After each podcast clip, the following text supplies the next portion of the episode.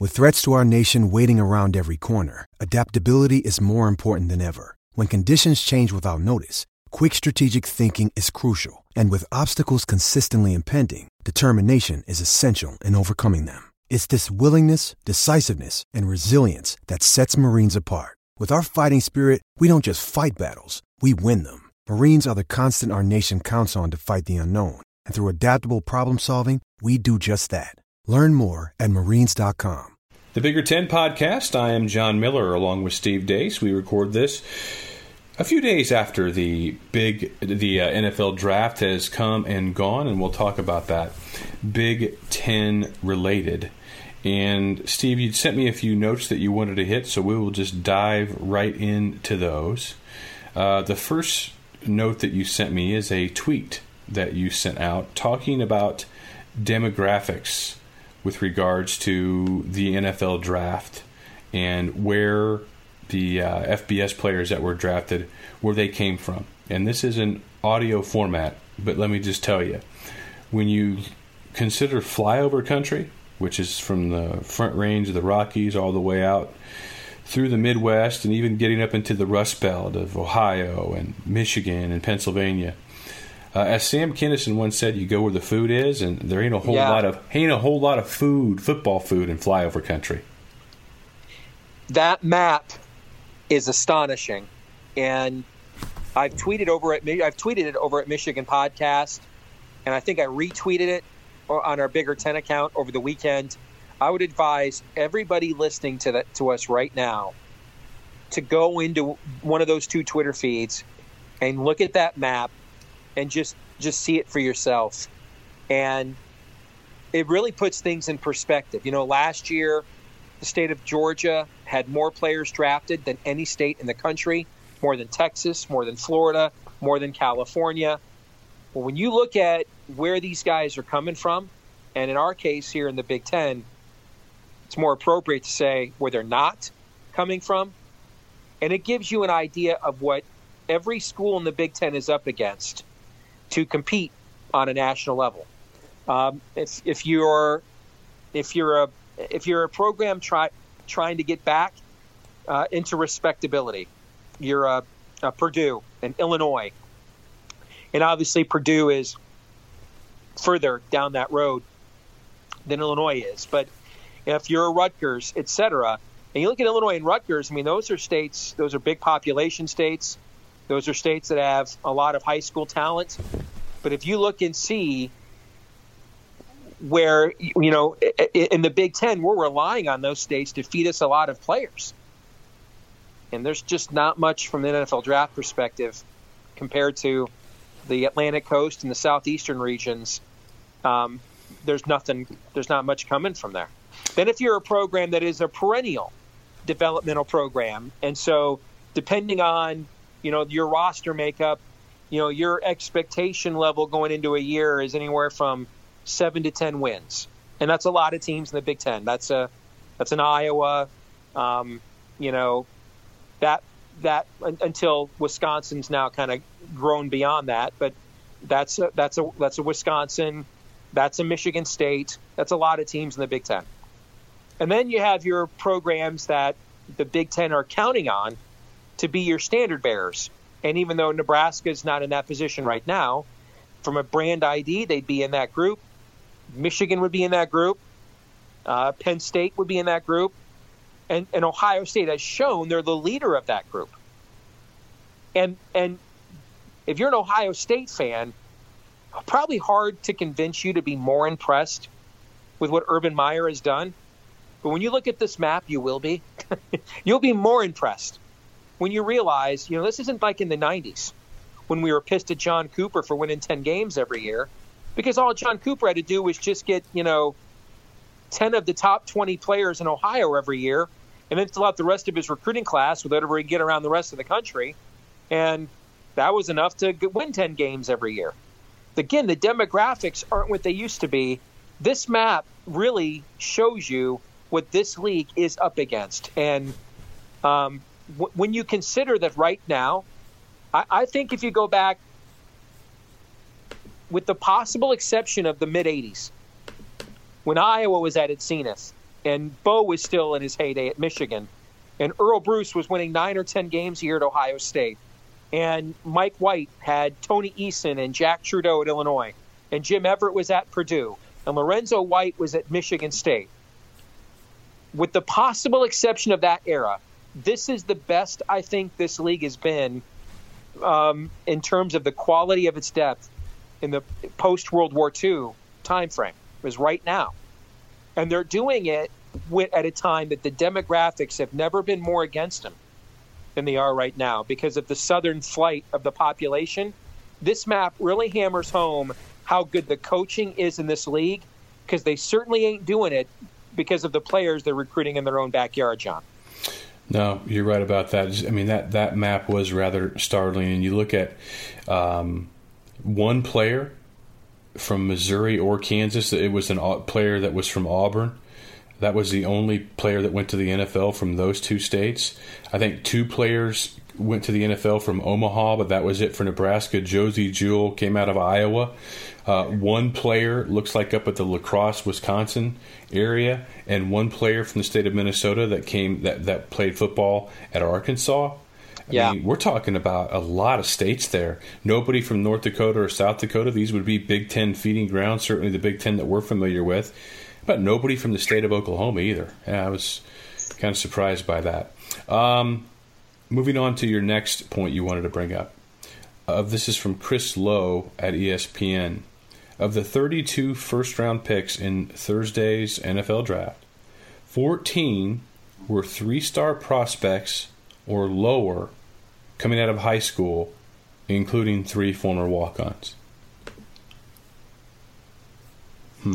And those walk on former walk ons include the number one overall pick in the draft uh, in Baker Mayfield. So um, when you see a stat like that, um, because you are a fan of one of the league's many developmental programs at the University of Iowa. When you see a stat like that, what does it say to you? Well, you're wanting me to say that it should be encouraging.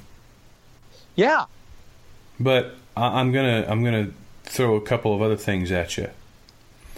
Um, 19 out of 105 stars were drafted. 67 out of 901 four stars were drafted, and 107 out of 4,032 three stars were drafted. So that's 19% of the five stars got drafted, 7.4% of the four stars got drafted, and 2.7% of the three stars were drafted. Iowa's roster is mostly going to be made up of kids that are three stars, sometimes four, but mostly three. Few twos in there, and to come some no stars. To me, in looking at that in totality, well, I understand what you're saying on the one hand, and you focused on the first round, and focused. Yeah, you're on, looking at it holistically. In, in, in yeah. talking about the entire draft, uh, yeah. Iowa's margin for error remains very thin, and that's why an injury or two at a key place can basically derail their entire season. Well, that is an excellent perspective because you're right. You can you can take Chris Low's number there and point out that um, to reach the the highest threshold. Yeah, the first round of the NFL draft. Yeah, yeah, recruiting services don't limit your ability to do that. Whether you're Josh Allen, Baker Mayfield, those are two guys that did it at the most important position on the field. All right. The other two, Sam Darnold, by the way, wasn't even the main quarterback prospect in his class at USC. He was considered the second quarterback in that class. Josh Rosen was your consensus, you know, top quarterback prospect in the country. So there's that round, but then there's what you point out when you look at it holistically. The odds that you're going to compete because you're right. You you can flip it around and say, so it we we it, the odds we can compete annually with teams that are you know only have 19% of their top prospects making the NFL, and most of our top prospects average less than that. but uh, you know, it's funny. I'd be willing to bet if we went to Wisconsin and Iowa and we asked, we looked at their two and three star NFL hit rate compared to the national mean. Oh, for sure. I bet it's not even close. Yeah, I bet sure. they're way outperforming the national mean. Yeah, th- there's no doubt. There's no doubt. But as you know, the, the, the numbers are not in your favor. I mean, 8.6% of the 1,001 four and five star players, uh, 86 out of 1,001 made up this draft. Four and five star players. That's 8, 8, 8.6% there were 13,451 three star and below, and they made up. So that's like a 1.1% hit rate. So if you're at Iowa and you have 20 guys in your signing class, 14 of them are going to be three stars, if not more, three stars or lower, 15 maybe even, are going to be three stars or more. Mm-hmm. Th- that just means that you you had better develop and hit on a very high number of those guys to compete against the big boys of the world. Juxtapose that with Alabama. Since they lost the national championship to Clemson, they've had 22 players drafted. 22 in these last two seasons. Mm. That team that lost to Clemson, holy smokes. That's a lot of talent. It just tells you how good of a quarterback Deshaun Watson was. Well, you're telling me three things with this. One second. You're really proud of me right now, too, I think. You are, man. I'm, I'm really appreciating this kind of analysis from you. you're, you're telling me three things. One, Paul Chryst or Barry Alvarez, Kirk Ferentz, better coaches than we even think they are. That's no one question. thing you're telling me. you're also telling me way too many guys uh, have even beyond. We know every guy thinks they're going to play in the NFL that gets a, gets a scholarship. Those the numbers are even more against you when you look at them actually than they are when you see them uh, when you see them perceptively. Yeah, it's incredible. And the other thing you're telling me is a lot of guys are getting bad advice about declaring early for the NFL draft. I think we had 150 or something players, or 140 players declare early, and 37 of them went undrafted. And since you know you're not allowed to return to school, that's your eligibility. That's it. Yeah, you're out on the street. So you're right. That those numbers put even more context on the demographic numbers we were just looking at because now you're you, I would imagine a 2 or 3 star in terms of where he's at physically from a southern state where the high school competition overall is better. Is at a different meaning you're starting with a different mold when you take a 2 or 3 star from Texas than when you take a two or three star from Iowa or Minnesota or Nebraska, right? So, because just physically well, they played a different yeah, level. their competition, competition level for else. sure, no doubt. Which means it's one thing to build a program on two or three stars in a power conference if you're Texas Tech, and most of those are guys coming from a different level of high school football than it is if you're doing that the way that Iowa and Wisconsin have done it, and Michigan State as well which I think is just makes it even more impressive with the coaching staffs that those schools have done. Indeed. Uh, next point, you next tweet that you sent to me. This comes from uh, Brent Yarina of the Big Ten Network. NFL draft by Big Ten school. Ohio State led the way with seven selections. Penn State with six, and Ohio State uh, and Penn State, not surprisingly, the two best teams the last couple of years. Wisconsin next with five. Then Iowa at three, Indiana at two, Maryland with two, Michigan with two, and Rutgers with two, and Indiana's two. Simmie Cobb didn't even get drafted. Then Michigan State with one. I think I saw a tweet that Michigan State's one of four schools since 1967 to have a player drafted every year. Uh, and right. Nebraska with one, which is my boy, my boy uh, Tanner Lee. Dave. You got that one right. And, then- Yes. and then Northwestern with one that was that was uh, Jackson, Justin Jackson, who didn't get picked till really late in the seventh round, and then one for Purdue. We'll start right there. But what it tells you is um, Ohio State recruits better than anybody in the league, and they're kind of where Alabama and uh, LSU under Les Miles was, where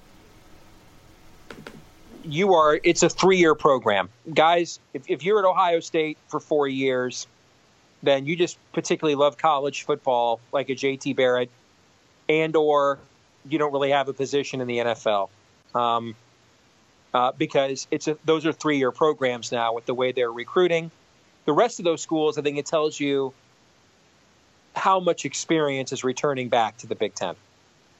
Um, you know, I think Michigan and Michigan State, according to SB Nation's uh, productivity stats, I think yeah, I think they're two of the top three or four schools of any Power Five school for most returning productivity in the whole sport, and that plays itself out with their small numbers of guys drafted. Um, you know, Wisconsin loses some key players, but brings a lot of guys back as well. So, what that tells me is uh, it's going to be fun in this league this fall. There's going to be a lot of good teams returning. All right, let's go on to your next note. Almost two thirds of the total players drafted came from four conferences the SEC, the ACC, the Big Ten, and the Pac 12. Are you trying to send a uh oh to the Big 12? Yeah, yeah, kind of am. Um, was Baker Mayfield their only first round draft pick? Is that rhetorical? You know it better Yeah. than I would. Uh, yeah, you know, you Yeah, know he- better than to get down the weeds with me on that. no, he was, and yeah, um, I mean Oklahoma's best defensive player, uh, uh, their one true defensive difference maker. I don't know where he got drafted. I, if he got drafted at all, it was really late. So that league is has more in common with the American Athletic Conference right now than it does those other four leagues. Those other four leagues are producing a, a level of talent that you don't see anywhere else in college football, and that includes the Big 12. And I think that also tells you um, how down Texas has been. right.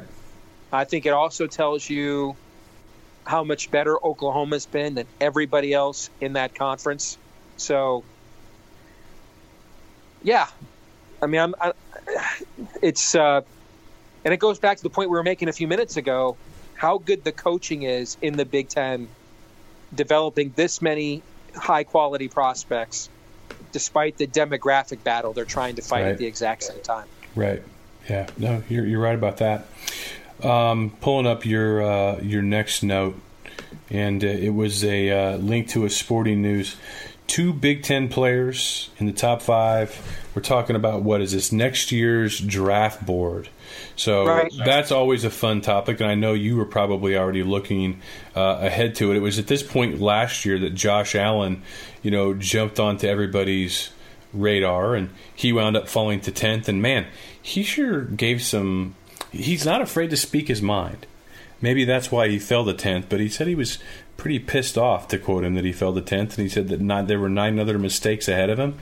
Man, Oh, that's Josh Rosen. that Josh, I'm sorry, that was jo- Rosen. Yeah. yeah, Yeah. yeah, Rosen. Josh Allen's the quiet kid from Wyoming. from to Wyoming. quote- It went to Yeah, Buffalo. likes to- yeah. yeah, likes to quote gangster rap, uh, racially charged gangster rap lyrics on his social media, and that causes him to do a an interview with ESPN to make his his his burnt offering to the social justice warrior gods. Dude, you and I have Um, been quoting gangster rap on our show for years. Yeah, this is the new thing now. You know, they did this. Uh, who's the guy? DiVincenzo at Villanova. You know, the night he was most outstanding player in the uh, uh, NCAA tournament in the Final Four. USA Today, in the interest of full disclosure, where I'm a contributor in my day job, USA Today runs a column basically calling him a racist because of what he posted on his Instagram or something at 14 years old, which was singing along to gang- racially charged gangster rap lyrics. Um, they did this to a college, the Virginia women's golf team or something. Same thing. Now they're doing it to Josh Allen. So you're a racist if you're a white kid and you, you refuse to listen to the racially charged gangster rap, and then you're a racist if you sing along to it. And now we're gonna we're gonna go and find out with these with the. I don't like calling them kids when they're grown ass men, but when you were posting stuff that's 14 or 15 years old, you're a kid, and so now you know uh, you've got to. Well, will he be accepted in NFL? Let me tell you, the amount of racially charged rhetoric back and forth between guys in an NFL locker room would make you 103 pound metrosexual reporters pitch yourselves, okay?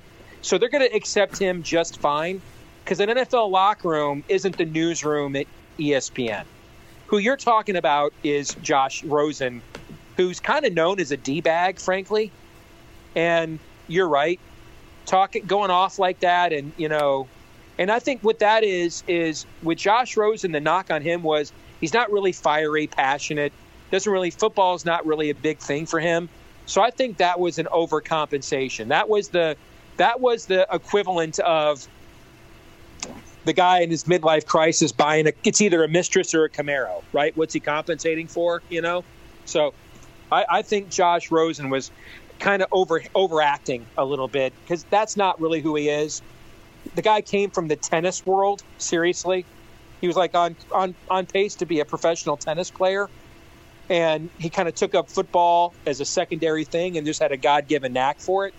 And so for him now to come all like he's all hardcore, it's a little. There's a little. Uh, if we're if we're making rap references, it's a little Dennis Van Winkle, if you know what I'm saying. All right, Vanilla Ice trying to play it off like he's all hard. And he's from like some Dallas suburb. Uh, yeah, it, it doesn't really fly. Um, I totally forgot what your original question was when I went off on that tangent. Well, I like that. So can you remind me? Yeah, I, I, I like that. I, I, was just sitting here trying to think of lines from songs that I mean, if I go to jail, it won't be for selling keys; it'll be for murdering MCs. I had I had a bit on my on the John Miller show back in the day called "White Man Rapping," where I would just try to sound as white as even whiter than I sound right now and I would try to speak along to the lyrics, and I would, of course, get lost in them. That was the whole bit. That's just silly. Anyway, um, next year's draft. Uh, oh, next year's draft. Sporting news. You've got Nick Bosa could be the number one overall pick. Yep. Out of Ohio State. You have Rashan Gary. I think he was in the top number four. ten Piper's draft. He's in the top five of this one in the Sporting News. So my, Rashan Gary out of Michigan.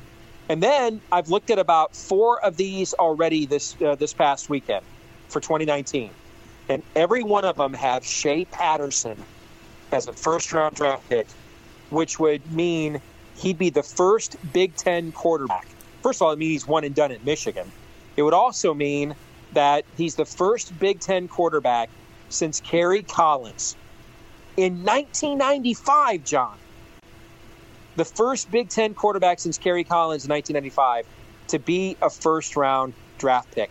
Now, I don't think he's the only chance in the league. You won't hear about this a lot right now, but if he takes a year of development from year two to year three, the, the way he did from year one to year two under Jeff Brohm, Elijah Sindelar at Purdue has sort of the Josh Allen at Wyoming skill set. And if he takes that leap, you know, him and David Blough combined for 28 touchdowns and 11 interceptions last year. That, that's outstanding. If he takes that extra leap where now he's the starting quarterback with his body and his fit and his and when I mean Josh Allen, I'm not sure he has that strong an arm, but he has a really strong one. He's a good athlete, mobile. So if he if he takes that next step and takes control of that offense, now he's coming off of an ACL, that didn't stop him from having two best games of his career to end last year on a torn ACL against Indiana and Arizona in the bowl game. And that's the kind of things NFL scouts are going to love that kind of toughness.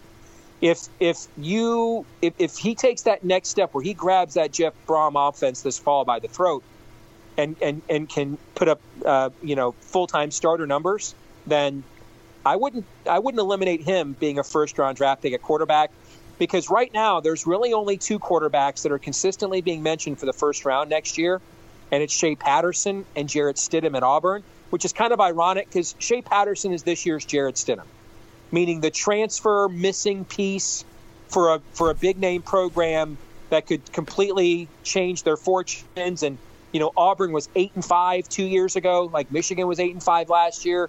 Stidham comes in, they're number two in the country heading into the last week of the season, and and they're back in the playoff race. And so Michigan is hoping Shea Patterson will do the same thing for them. So you're looking at the potential of the number one overall pick in the draft being a Big Ten guy, and you're also looking at the potential of the Big Ten breaking its long-standing quarterback drought. Oh, and there's one more thing I want to mention about some of the NFL draft numbers you were mentioning. All those Alabama players you mentioned, 22 off the last two draft two teams. How in this this goes? I, I know we had this discussion last year, but those scouts that looked at Deshaun Watson putting up mm-hmm. 800 yards, eight touchdowns, and one interception against a freaking NFL farm team at the on the biggest stage two years in a row, and didn't think he could play in the NFL. Um, hey, do not pass go, do not collect two hundred dollars, go directly to jail, resign. You suck at this. Okay, you just suck at this. Once again, Steve, you get the last word. I think that'll wrap it up for this installment of the Bigger Ten podcast. We'll be back at it again next week. For Steve, I'm John. We'll talk to you soon.